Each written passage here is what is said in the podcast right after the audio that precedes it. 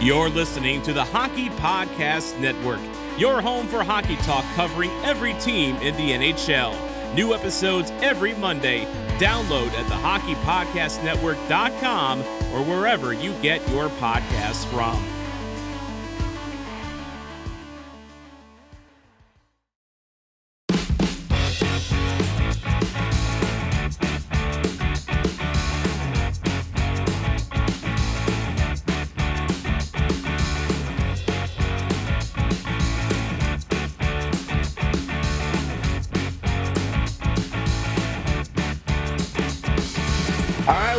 Into the Two Stars One Cup podcast here on the Hockey Podcast Network. I am Shippy. You can follow me on Twitter at Shippy Fun Sports. And joining me is my favorite person in the world to talk hockey with, the great Craig Ludwig. Luds, how are you doing today, man?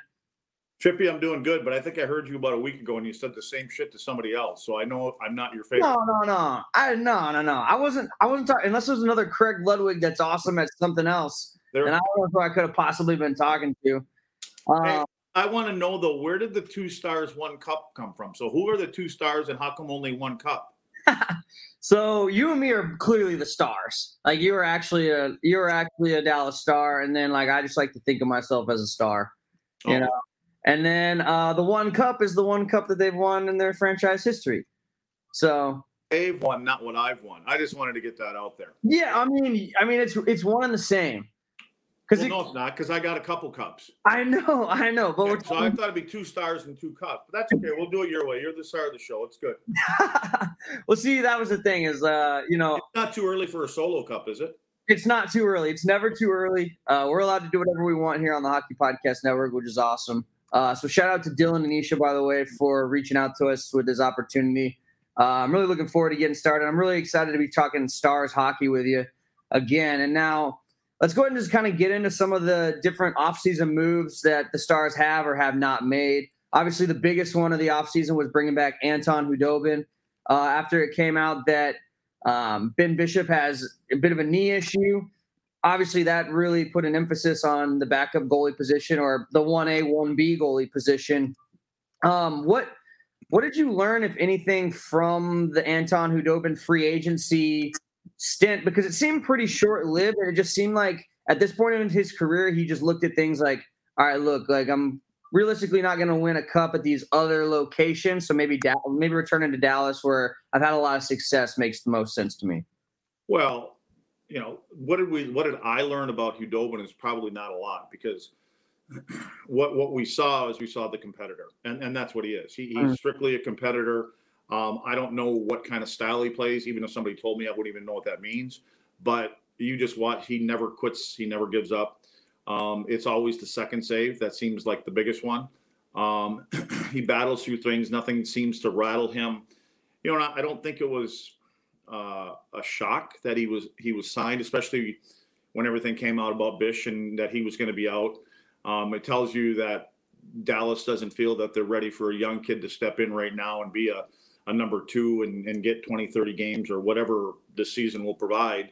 Um, so to me, it was kind of a no brainer for him. And I think anytime that a goalie comes back to a team, it, it's kind of tough to leave a team um, that you just went to the finals with. Mhm. And, you know, and again, you also have to look at the money. I, I, he got the third year. I didn't think they give him three years.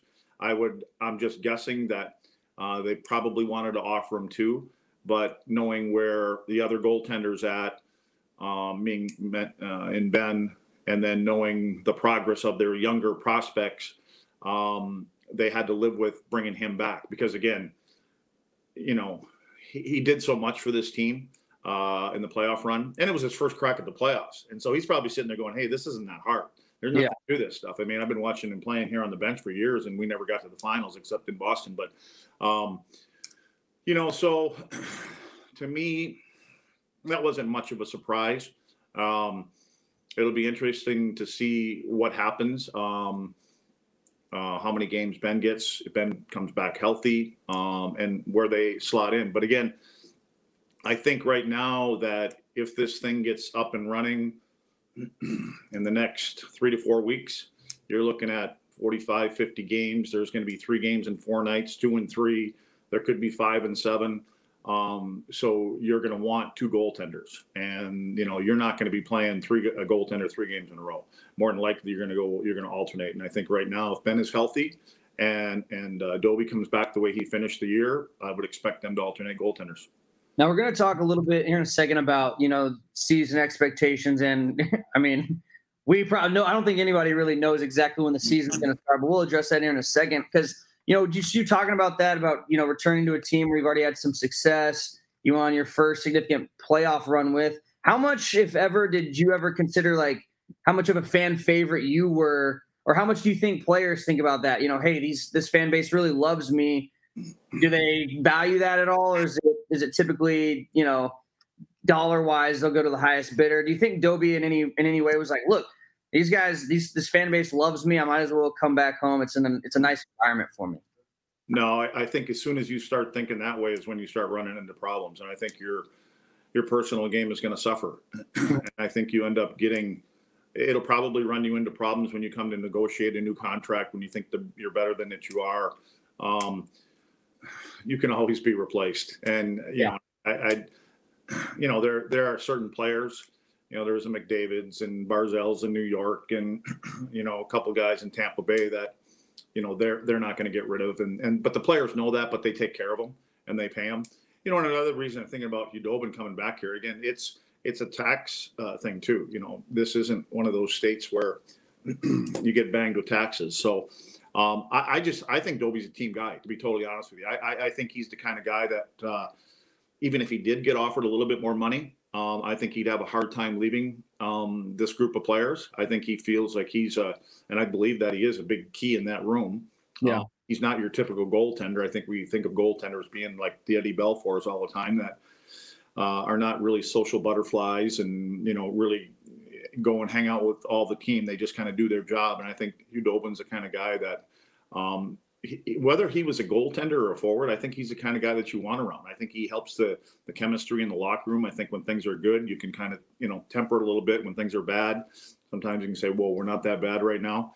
So I just think he's a personality that that they really needed and they wanted. And I'm, I'm glad he's here. I, I'm, I'm sure all the players are happy that he's here too. Now, kind of going off, you know, speaking of that same that same vibe, you know, you you lost a big person, in my opinion, in Matthias Janmark. I, I know a lot of Stars fans were frustrated with the lack of goals or the lack of scoring, especially since once he was acquired by the Stars in that deal for Erik Cole, you know, a few years back, he really seemed to have a lot of scoring to him. And then it seemed like the longer he was in the Stars system, that his his role changed within the Stars organization. And you know, his teammates and stuff knew that, but it seemed like Stars fans maybe took for granted Matthias Janmark in some aspects. Would you agree with that assessment of Vianney? Well. I think what he was is he was a complementary player. Uh, I think of when he played with Jason Spezza. Um, it allowed Spez to be a little bit more offensive that he wanted to be, um, take a few more chances. I think Janmark is a very conscientious player when it comes to all three zones. Um, I don't look at him as a goal scorer. I look at him as being in the right position um, in the offensive zone in order to be a third man high and be able to help your defenseman on the way back. When he played in his own zone, he, his coverage was really good. Um, great speed. wasn't a lot of finish. Um, I, I, just seem to remember always going wide and kind of throwing the puck at the net. And and it wasn't didn't have a lot of velocity on it either. I I mean I could have stood there with no pads on and I don't think it would have hurt. But that being said, that's what you're supposed to do is get pucks to the net, or he'd go around the back of the net. There wasn't a lot of drive going through the net. But but that all being said, I think he's a real good player that you can plug in with different players and different up and down the lineup. Um, probably more a third line kind of guy, but it's no problem playing up two, and you can play him down on the fourth line too.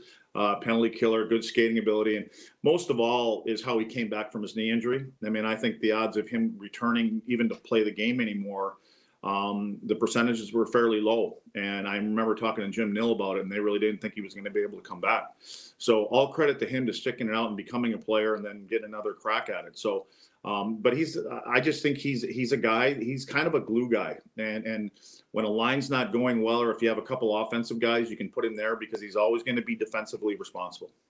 Mm-hmm.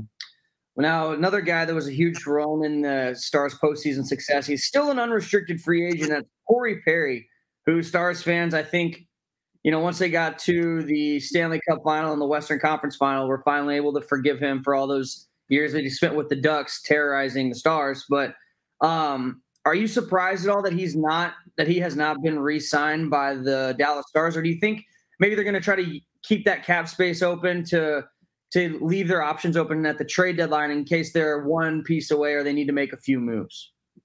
At some time, you're going to have to give some ice to some young guys, and I think with Corey, uh, you know, and again, I think when he first came here, he was coming off a, a severe knee injury, so he didn't start the season. had had to sit some games out. Um, I think he got healthier. I think when the pause kind of came, it gave him an opportunity to even uh, recoup a little bit more. And then as he came into the playoff, but he's the kind of guy that is a playoff performer. Joe Pavelski. These are these. There's a reason Nill went out and got these guys, and it was because of what they had done in the playoffs. And, and there were, this team was always a, a real good team when it came to playoff time. Things weren't happening. Um, Joe, I think, I mean, you talk about Pavelski. He didn't have the best regular season. And but it takes time to acclimate from a from a whole another organization where you're the captain and you've been there your life. Um, but when the playoffs came, you'd thought he'd been here for 10 years. And the same thing with Corey. See, to me, when I look back at the playoffs, and, and I don't want to say it's a negative thing, but when you come out of what Dallas did and going to the finals, for me, there's three players that I think of. one is Khudobin, mm-hmm. one is Corey Perry, and one is Joe Pavelski. And so we're talking about a career backup goaltender. We're talking about a guy that came off a pretty bad knee injury and you know didn't have a great regular season and stepped up in the playoffs, and another guy that had an average regular season for what he's making in the years that he signed, but performed exactly the way you want him to in the playoffs. And I think he's a good leader in the room. I think they're all three of them are good leaders in the room. But now we're talking about guys that are 33, 36, 35, or 37, and they're the three guys that we talk about the most. So somebody could ask the question, where is this team at? You know, Rads is what, 35, 36, Jamie Benn's early 30s. Um, Tyler, we know about Tyler, and, you know, there was no question that Tyler Seguin through the playoffs. He got a, he got a, I think he, he, he got slapped a little, slapped around a little bit by mm-hmm. the media but yeah, comes out at the end that there's something wrong. And there were times I noticed that he wasn't he didn't take some face-offs, which was very strange to me. But you know, and again, he had a hip problem or whatever it is. And, he had like three different injuries. Yeah, so like severe injuries. that's what I mean. But I guess, and then what's Como? Como's uh, in his mid 30s or something like that. So yeah. we have this group of 30 something guys. And the three guys that we all seem to remember. Uh, now, I thought Jamie Benn was great. I don't want to take anything away from Jamie. Um, I'm bouncing around here a lot, but I don't know if we make it as far as we do without the way Jamie Benn played. And and I think with the well, well, Jamie didn't have a ton of points and things like that. But you go back to the first series, um, he took out Tkachuk with a hit in, against Calgary. Then he took out uh, who's the next one? Uh, Johnson. I think it was him and Oleksiak ran Johnson. Yeah. And then the next round with a hit, he uh, somebody else went out. Oh well, the next well, and the Colorado they had a couple goaltenders missing and things like that. So, but Jamie did. Jamie Benn was the captain. That's why he wears the C. And mm-hmm. I thought Jamie had a great playoffs. I think there there was a lot. He put everything into those playoffs. So that's why I said like. Uh oh. Um, our window was the last couple years, and um, so what is our window now? And now the guys that we had that stepped up, the three guys that I just talked about, um, not not Jamie, but they're in their mid to late 30s. And so we're talking about those guys. So um, is there a hole in the middle here? And is Raz going to come back and have another a little bit more jump? And you know, how's Tyler going to be and how's Jamie going to be after all that? Because those guys once and analytically, which I'm not I'm not really into analytics, but there are some things that they they just occur so often you kind of believe in them but for players when they start getting 28 29 years old their numbers will go down. They will decline. And we've seen that and those are some of the things that were happening. So what are we going to get out of those guys? I think you can expect pavelski to play the way that he does but it'll be about playoff time. Now this year whatever kind of year it's going to be we'll see when you got to play three games in four nights and how much gas do these guys have in it after you know a month or so and playing so much now, another guy who's on his way back is uh, Julius Honka. And it seemed like a real weird split between him and the Stars. I know that there was some bad blood. I believe I, mean, I heard there was bad blood between him and Lindy Ruff. And basically, I want to get your thoughts on bringing him back to the Dallas Stars and how you think he fits, you know, um, on the blue line for the Dallas Stars going into next season. I have no idea. It, I got to admit, it surprised me. Uh, you know, they, he goes back to Finland and plays, and you know there didn't seem a lot of love between him and and whoever the coach may be. Um, obviously, a skilled player, and but I, I do think that maybe Julius will come back a little more humbled. I, I think there were times that he may have, and, and deservedly so, and he wanted to be in the lineup. He wasn't happy, and you're not supposed to be happy when you're not playing. But I think there were times that he may have felt that he was a lot better than some guys that were in the lineup. And and now you come back in a different scenario. Uh, I know it's only one year, but it did surprise me. But again, does that mean that some of those guys that came up through the year, some of those defensemen, they might have been number seven, number six, number five, or whatever in our lineup? Does it say anything about those guys? Does it say that management doesn't have a ton of confidence in those guys, or because I thought some of them showed pretty well for the minutes that they got, the games that they got. Um, so I, I don't really have a good answer for you, but I'm I'm surprised he's back. I hope he does well. He's a great skater, and um, I think he's a good puck mover, and I think he can lend to the offense. It's always going to be he is he able to defend in his own end. Now another guy that it's I believe it's pretty murky on his future is Stephen Johns, and obviously that's health related.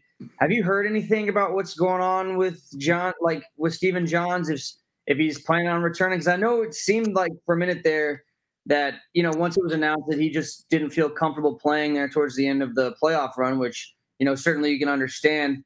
Uh, that would seem to maybe suggest that retirement may be in the near future. Have you heard anything or or have any idea what's going on? I have not heard anything but that was the first thing that entered my mind is when because I believe Steven's the one that pulled himself out of the lineup. Yes. For it, hockey players, all the players that I know, I don't. I've never played with anybody that actually took themselves out of the lineup. Mm-hmm. And so to me, and I don't think Stephen Johns is the kind of guy. I just think that there's something there that's been very uncomfortable for him. Um, I think that, and, and if that's the case, then he should retire. If you're not sure of your own health. And when you go in, and if you're a defenseman, you got to play a physical kind of game. That's that's who he is. Um, and if you're not 100% sure that you can play that kind of way, and you're playing uh, scared, I, I, think a lot of times you're going to get hurt again. And so if he's not mentally there, and this does not make him a bad person at all, because he's a great kid. Um, yeah. I, I, I truly, when when after his second year, I remember talking to some people. I thought Steven could be should be on the top pairing. He he led the team in hits one year. He led the team in block shots. He can skate. He's got a great shot. he loves to play physical.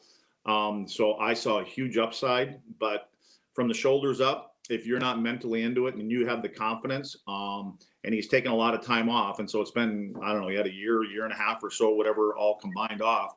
Um, if you're not mentally there, then you need to take care of the rest of your life.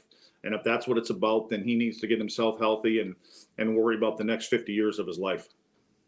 Now, another guy who you know really um, made a nice showing for himself during the playoff run is Joel Kiviranta, and it's funny because he's he was kind of handpicked by Jere Lehtinen, um, you know, for the Dallas Stars to go sign him, I believe, as an undrafted free agent, and then he goes and just casually scores a hat trick in Game Seven of the uh, in the in the second round against the Colorado Avalanche.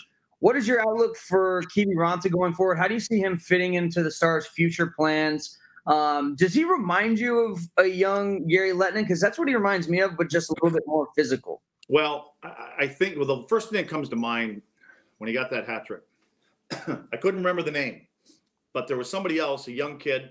I think he was. Uh, I don't know if he was even drafted or not, but it was Fabian Brunnstrom, and Brunnstrom got I think four goals uh, in his very first game, and then he was AWOL, and now yeah. we have no idea where he is. So it's the first thing I thought of. What what is totally 180 for me is that it was Jere Lehtinen that found him. Jere Lehtinen would not be recommending any player to Jim Nill or anybody else if he didn't know exactly who that player is and what he brings. Mm. So, and you're right. Because I think we always seem to kind of spot players and see the little things in players uh, that who we were. And so Mike Modano, Brett Hull, they're going to find little things that a player does, the way he releases the puck, where he shoots it, how he gets it off the stick.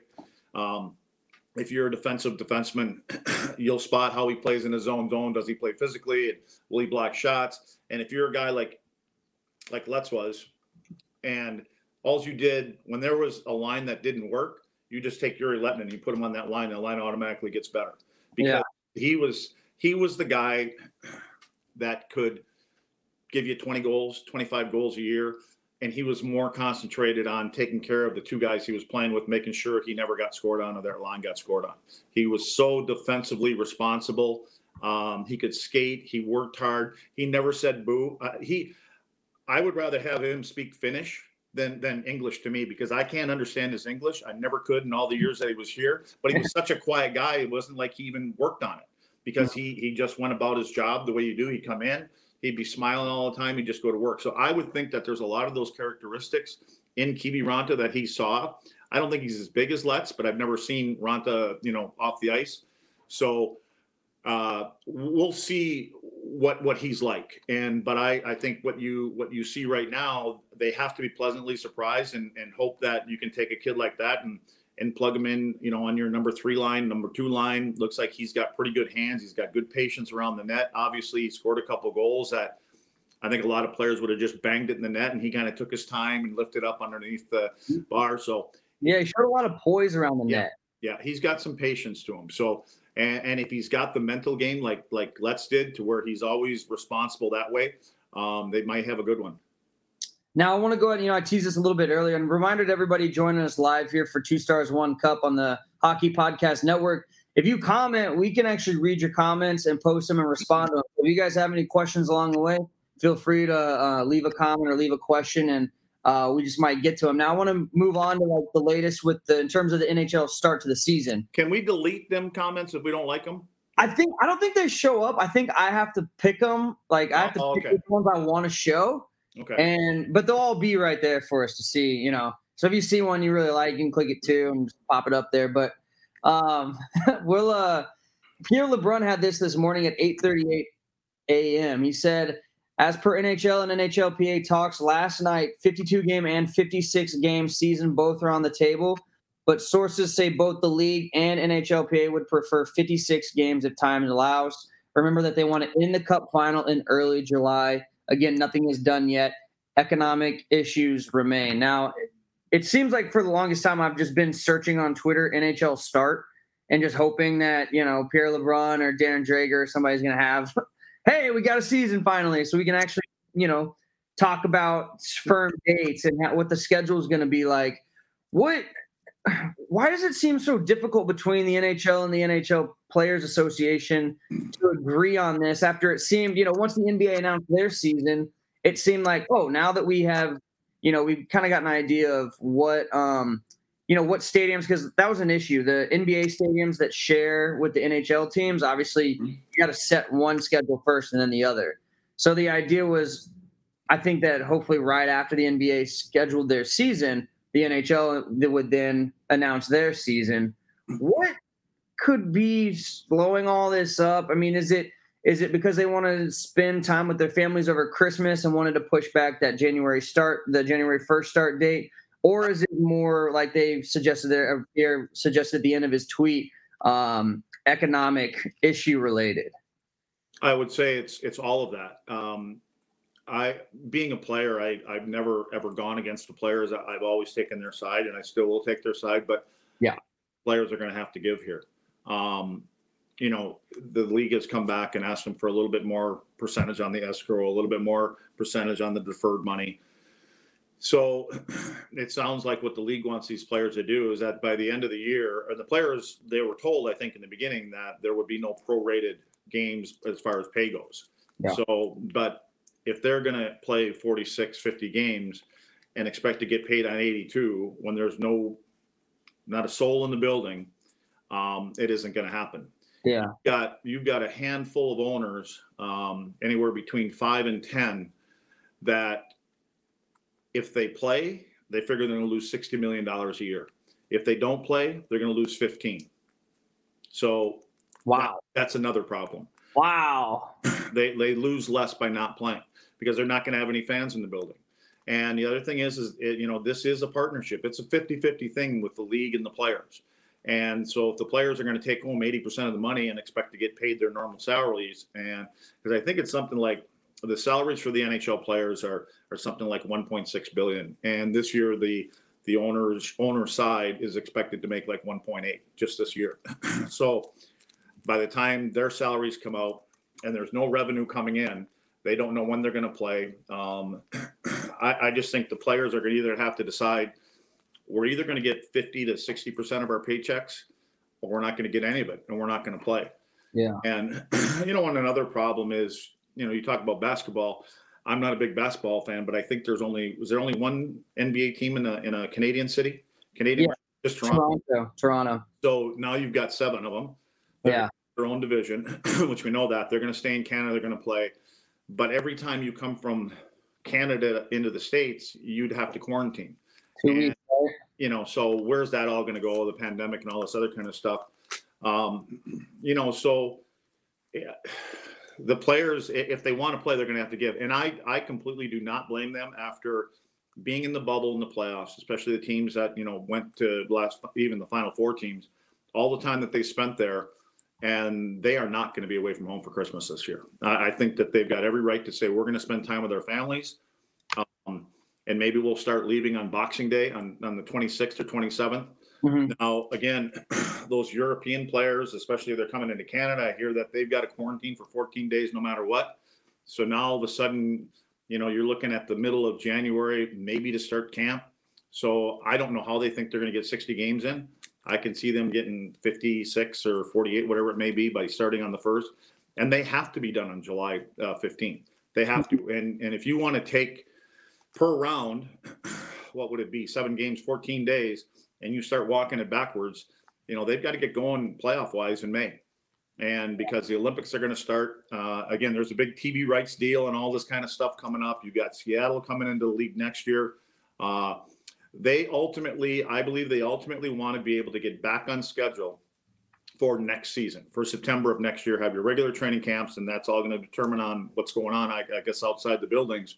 But for right now, you know, Bettman had a, a conference call a couple days ago, and it's funny because they asked a lot of questions, but he kept talking about COVID, how everything was changing. It, it they didn't really come up with the the hey, we had a deal done five months ago with the players. Yeah. You know what I mean? They had Yeah. Yeah.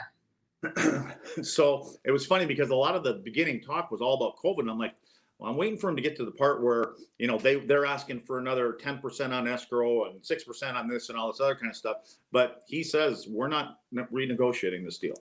So uh, I don't know what that means because they have those things in place, but we're Yeah. going to take less money. And like the escrow, they keep moving that escrow up. That money their players are never getting back. So, you know, they go to 26% there. Um, like I said, they're going to have to decide, the players are, do we want to get some money, 50%? And to the outside people listening, going, okay, these players are making 3 million or they're making 6 million or uh, Seguin, those guys make 9, 10 or whatever it is.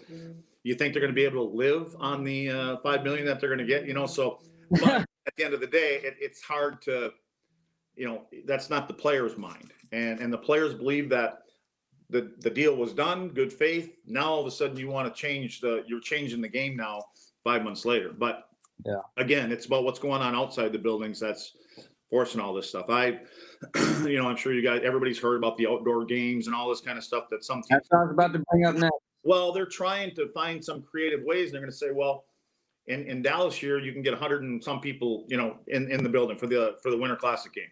Yeah. So I would say, does that mean that you can get 25, 30,000 in there? That'd be double what you get at a Stars game. So they're thinking about revenue. That's what they're thinking Right. about. But I'm wondering, Dallas is a little bit different, maybe. But but Pittsburgh or Boston or whatever, how many people want to go to 10 to 15 outdoor games? I I don't know if they will or not. I don't. The one game a year I think is awesome. I think I think I would look at it as a chance, like if I haven't gone to a winter classic, which I feel like the majority of people have not been to one. Mhm.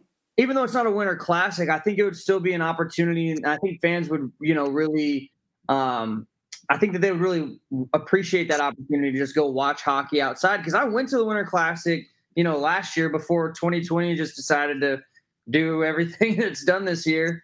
And um, it was awesome, man. Like it was a real surreal moment. And I think that, you know, while it's, you know, while it loses a little bit of, you know, it's, uh, it's, I guess, how special it is because it's, you know, it's a, it's happening all over the league. I think that it's one of those things that fans would still really enjoy to, uh, you know, to experience. Yeah, I, I mean, we think about in Texas because it's not going to be 10 to grow, 10 degrees below zero, or it's not going to be five degrees. I mean, you having this in Boston and and Pittsburgh, some of these other places. How often are those people going to want to go?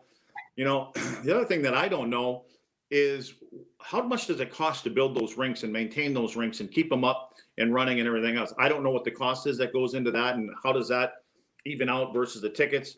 The other thing that comes into play here, when they were in the bubble, the NHL footed the bill for all of the uh, tests that they did.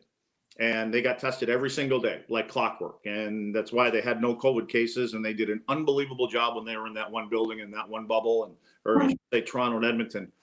But here, the NHL team's got to pay for those shots.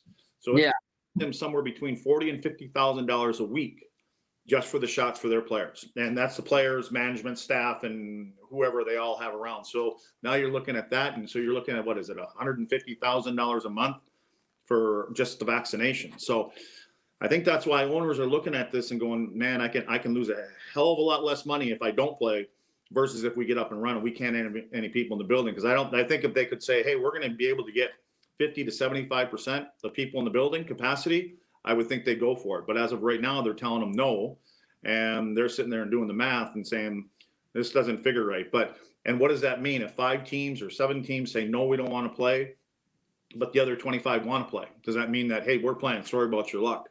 Yeah, I, I don't know where they they go with that.